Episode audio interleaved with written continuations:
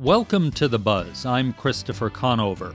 This week, we take a break from election coverage to explore the power of women, identity, and speech.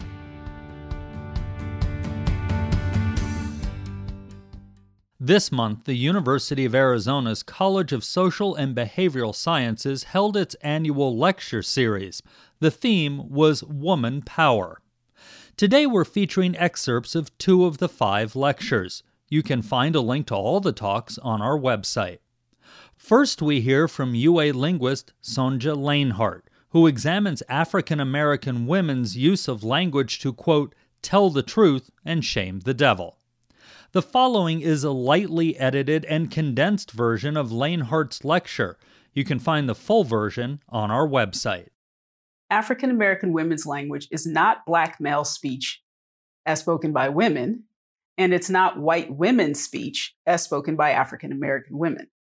It represents the intersectional lives and identities of Black women who continue to talk that talk in spite of everything that tries to silence them. Black women have started loving themselves loudly, and that makes some people very uncomfortable. Were we supposed to wait for you to love us? Now, African American language has generally focused on African American men, and in particular, teenage boys. The basic definition for African American language that I use is language spoken by or among African Americans. I wrote a whole book about it called The Oxford Handbook of African American Language. And then one of my favorite authors talks about the significance of African American language without specifically using that term. Toni Morrison. She says the language, only the language, it's the thing that Black people love so much. The saying of words, holding them on the tongue, experimenting with them, playing with them. It's a love, a passion. The worst of all possible things that could happen would be to lose that language. There are certain things I cannot say without recourse to my language. So I've played with that definition of African American language to tell you about African American women's language. So, in talking about African American women's language, there are lots of ideas that we have, right? So, for me, one of them is people tend to think about sort of this superhero. And there's no greater woman superhero, and certainly Black woman superhero, than Serena Williams, the best women's tennis player, maybe the best tennis player ever on the planet. Uh, and I love this picture of her because it so represents what I think we often think of when we think about Black women. And while that may be a trope that needs to be disabused, it's also a symbol of the resilience and the power of the language and community that we have. Now, other things you might think about for African American women's language might be this idea of sort of uh, sassiness, right? Or even down to earth, right? Or no holds barred, right? Uh, or maybe even just thinking of this idea of just being direct. Black women speak their minds and they're going to tell you what they think, and you will know immediately and not have to guess. So I thought a lot about this talk, and I went back and forth on how I wanted to pitch the very ideas um, that I think some, at least some, some things that undergird what I think about when I think about African American language. And in the midst of doing this, lo and behold, on October 7th, 2020, we had a vice presidential debate between Senator Kamala Harris and Vice President Mike Pence, where I would say Kamala Harris displayed many of the ways African American women's language, or AAWL, was on full display in the midst of opposition. That opposition came from what I call in my linguistics research a wham, a white, cishet, uh, and male uh, person who decided that they were going to be the dominant voice in that room, despite being in a debate in which, by its nature, at least two people get to talk. And by now, we probably all have seen and we all remember Kamala Harris repeatedly having to say, Mr. Vice President, I am speaking. So Kamala Harris is every Black woman who has tried to stay calm while she was being lied about.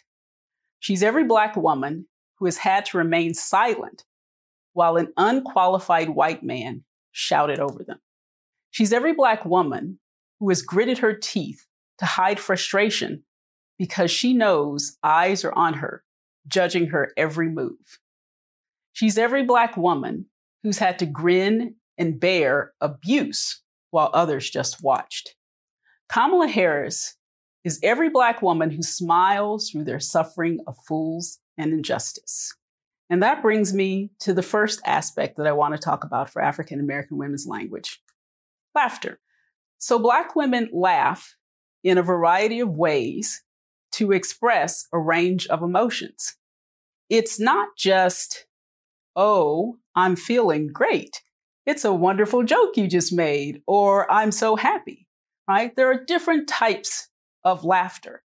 And that laughter can underlie a range of emotions, such as I'm thinking about Zora Neale Hurston's quote Sometimes I feel discriminated against, but it doesn't make me angry. It merely astonishes me. How can any deny themselves the pleasure of my company? It's beyond me. You kind of see the smirk that's on her face, right? Yeah, she's thinking, I'm all that, but you're missing out. There's an article written on the hidden message in Kamala Harris's smile, right up my alley for talking about African American women's language, because I know that la- laughter for Black women signifies a range of other things. And I thought about some of the people who have these smiles. So I captured uh, Chimamanda Adichie, who's giving a sort of, yeah, I'm going to be nice and polite right now. And then there's a full throated laugh, right? um, that we have coming from Maya Angelou. And then I've had the pleasure of meeting Nikki Giovanni, and I can say that any smile from Nikki Giovanni should be one that you think about with suspect motives, in the sense that her smiles belie a range of emotions that you may or may not get. And part of that has to do with this idea of laughter as signifying from African American women. And part of understanding that is being acculturated into that discourse community. Uh, and one of the reasons that I talk about this as African American women's language is I want you to know that I'm focusing on women and not girls or children. Because the language that African American girls use is a precursor to what they will get to as women, but they go through some different stages. For them, laughter may just be laughter. But when you're a grown woman and fill in the blank in between those, uh, your laughter becomes a little bit more complex. It overcomes the childish games, right? That full throated laughter. It overcomes the, it's used to overcome all of the pain and hurt that Black women have to experience. When you're talking about a situation where I think about with my grandmother, who for a lot of her life was raising her kids as a single parent uh, in some cases, escaping physical abuse, uh, in many cases, being on her own because her parents died when she was young and she went from sibling to sibling, had to drop out in the third grade and worked as a domestic all of her life. Uh, my mom often talks about how she doesn't know the pain that my grandmother suffered because there were just things that she wouldn't say. But my grandmother still laughed she cried sometimes, but she mostly laughed. And that's the laughter I remember. But I also understand the pain that was behind that laughter sometimes. And I think about that for these women and the lives that they have lived or are living and the experiences that they've had as being Black women and understanding the differences in those laughs to understand the pain or the joy or the hurt or the pride or whatever it may be in just a slight hint of difference in the laughter that they express. You're listening to a presentation by UA linguist Sonja Lanehart about the power of Black women's language as part of the fall SBS lecture series.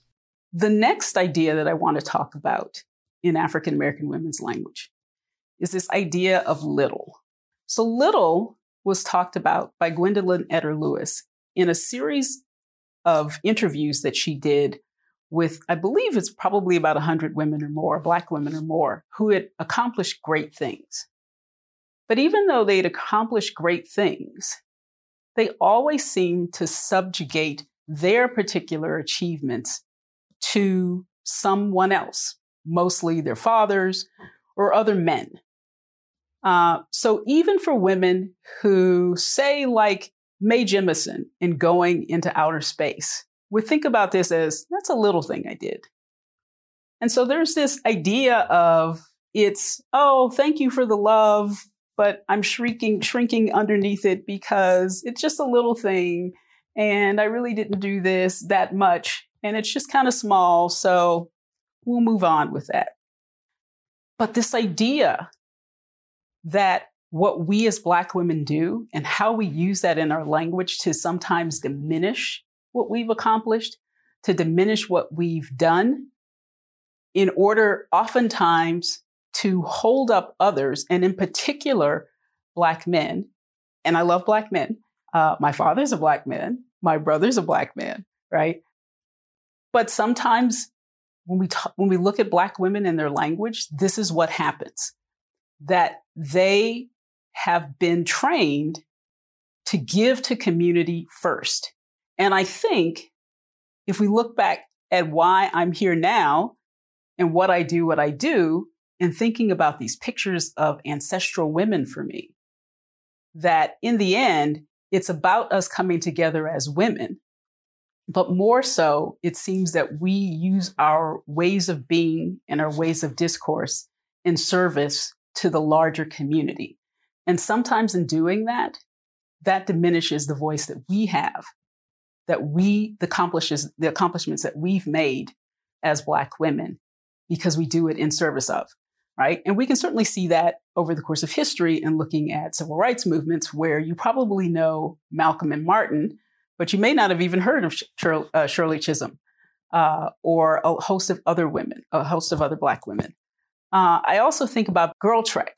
Girl Trek is one of the largest health, Black women's health organizations that has ever existed. Their goal, at least a primary goal for now, is to get 1 million Black women moving in the same direction. Because when Black women get together and do things, they do great things, even when they think about it as just a little something that they did.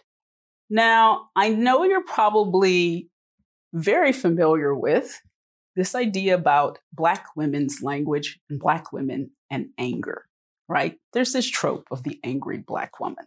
A couple of years ago, I was at a conference a mentor of mine, uh, after as I was talking, at the end, at the end, asked, "Was I concerned that I would be viewed as an angry black woman?" And I said, "Well, I think I have every right to be angry, but I don't think that I walk in anger. I think that anger, well, you know what? Maybe it's just kind of like the Hulk, right? I'm a big sci-fi fan, and in part of that, I'm a big Marvel fan as well. And if you remember, in the last Avengers movie, or the series of Avengers movie, Hulk says the trick is he's always angry, right? So I think you can have anger, but it's controlled. And I think that anger is used in order to move things forward and to actually expand the conversation. And I can't think of any people who expand the conversation more as Black women than Toni Morrison, Nina Simone, and Michelle Obama.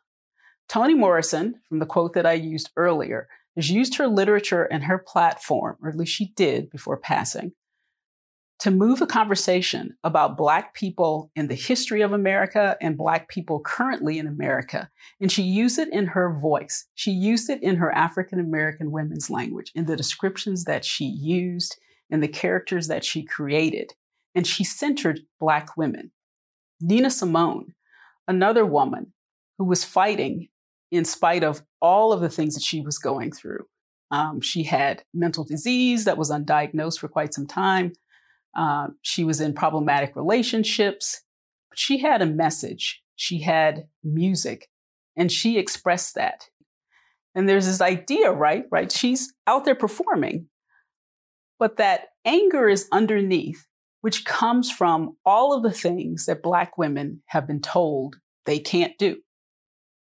That was UA linguist Sonja Lanehart talking about the power of black women's language in a lecture series organized by the University of Arizona's College of Social and Behavioral Sciences. You can find a link to the full length version of her talk on our website. This week, we're featuring excerpts of two lectures from the University of Arizona's College of Social and Behavioral Sciences annual lecture series. Now we'll hear from the talk by UA political scientist Lisa Sanchez, discussing why Latinas are rare in politics and the quiet power they hold to create social change. The following is a lightly edited and condensed version of the lecture. You can find the full version on our website. When I was approached about this lecture, I was very excited. The topic of Latinas, politics, and power was right in my wheelhouse. As a Hispanic woman myself, what I will share with you today calls to mind not only my own identity, but the identities of my mother, my sisters, my cousins, my aunts, and my two little girls. I will admit that as I prepared this lecture, I experienced increased anxiety about the topic. I began to struggle because there was so much I wanted to share in such a short period of time. How was I going to do it? What would I keep? What would I cut? What did I want to leave you with at the end of this talk? Finally, inspiration struck, as it's apt to do, in the unlikeliest of places the wisdom of a three year old. Or perhaps not so unlikely if you know my three year old Maria. One night, before bed, as I was putting her in her pajamas, my daughter looked me dead in the eyes and said, Mom, I want to be the tiny kitty. Frazzled after a long day of work and house chores, I said, Okay. But she said it again, and she continued to repeat it until I finally said, with as much conviction as I could muster, Okay, you're my tiny kitty. Adorable grammatical errors aside, she was demonstrating to me in a very simple way the common problem of marginalized groups. The ability to feel powerful enough to engage in acts of self determination without ascription and permission from the mainstream. In simpler terms, she didn't feel that her declaration of her identity as a tiny kitty was realized until mom ascribed it to her. Much the same process has occurred among Latinos in the last 50 years. Indeed, until 1970, the United States federal government counted individuals of Spanish speaking origin as white. If you know a little bit about being Latino pre 1970, you'll understand that they were treated anything but white. Many of my students are often surprised to find out about the acts of discrimination and overt racism directed towards Latinos in the United States. In fact, LULAC, the oldest and largest U.S. Latino interest group, was founded due to the rampant hangings of Mexican Americans in Texas and an incident where a Mexican American child choked to death because she was not allowed to use a whites only water fountain. Interestingly, LULAC was one of the first national organizations to recognize a role for Latino women through their creation of LULAC's Women's Councils. What is perhaps most interesting, though, is during the time of high discrimination, the Latino identity was invisible. Their poverty and discrimination was not actually officially recognized nor tracked until 1970, when the US Census placed this question on the 1970 census. It was an important step in the social construction of the term Latino. It read Is this person's origin or descent Mexican, Puerto Rican, Cuban, Central or South American, other Spanish, or no, none of these. The placement of this question on the census empowered and enshrined the Latino identity.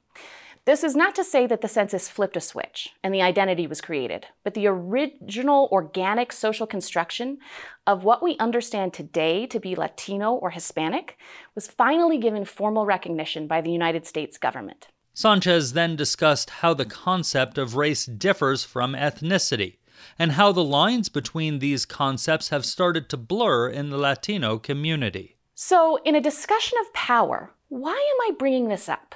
Because recall that the main difference between race and ethnicity is the ability to self identify, to be the tiny kitty in my three year old's terminology. So when the Latino population begins to feel that their identity is being assigned to them based on their phenotype or physical appearance, and built into that ascription process is a social construction of identity based on negative stereotypes, you take a vital power away from the Latino community. You might say, okay, Professor Sanchez, but we're here today to talk about the power of Latinas, woman power. Why is this important? Well, it's important because when asked, Latino women espouse stronger feelings of attachment to their Hispanic identity than Latino men. And they're more likely to say that their identity as Latinas is impactful on how they view themselves when compared to their male Latino counterparts. Scholars in sociology and political science have long discussed the gender roles that are unique to the Latino identity. They were referred to as Marianismo and Machismo. The traditional role of the Latina woman is based in the Roman Catholic faith and the de- veneration of the Virgin Mary. Marianismo characterizes women as the selfless moral and spiritual center of the family. By contrast, machismo casts Latino men in the role of provider and protector with a strong sense of duty and honor. Though they are often expected to be the economic head of household, this has been shifting during the last several decades. Latina women are increasingly sharing or taking over duties as the economic head of the household. You'll notice that the importance of family is implicit in each of these gender roles. Researchers in the 90s provided evidence that familialism is higher among Latino families than non Latino whites, and it emphasizes the need of the family over the needs of the individual. Indeed, Marianismo makes explicit the valuation of selflessness or sacrifice. I'll show you evidence in a moment that suggests that Latina power lives in these folkways. But for now, it's important to understand that the identity of a Latina woman is strongly tied to the identity of her family. Critics of this characterization of Latina women are quick to state that sacrifice is not feminist or is simply another means of oppression. But as I'll show you, sacrifice or selflessness is a type of power, uh, and it's willingly deployed because of this blurred line between personal identity and familial identity. It's a choice. You're listening to a lecture by UA political scientist Lisa Sanchez as part of this year's UA Social and Behavioral Science lecture series. In discussing whether Latinas have power, Sanchez says when looking at traditional forms like legitimacy granted through political representation in government, the answer is no. There are few Latinas in political office, though candidates are increasing. But when they do run, they are successful, what we would call quality candidates, engendering what's being identified as the Latina advantage. A colleague I respect actually joked that she was very excited to read Sonia Sotomayor's bi- bi- biography. But when she did, she couldn't get through it because she said it was too boring. She laughingly told me, I couldn't get through it. She did everything right. But this is the nature of being a Latina wielding traditional power. You must be beyond reproach at all times. Do better. Be more prepared. Better dressed. Speak more effectively. Do it all. Contact theory suggests that this is a vital way around racial threat from minority groups. Being beyond reproach means that minorities themselves must ensure positive contact experiences with majority groups. But it leaves many Latinas open to imposter syndrome and microaggressions in the white and male dominated spaces they occupy. Public health specialists find that these stressors lead to poorer health outcomes. One of the most well documented examples of this relationship is among black women. The more educated they are, the more unhealthy they are. And this is not as a result of personal choices, but as a result of accumulated stress. What's more is neurobiologists are finding that this stress might actually impact future generations through epigenetic changes to the DNA of minority populations. In other words, pressure to be models for their community literally imprints stress into the DNA of minority women, who then pass these genetic changes onto their children.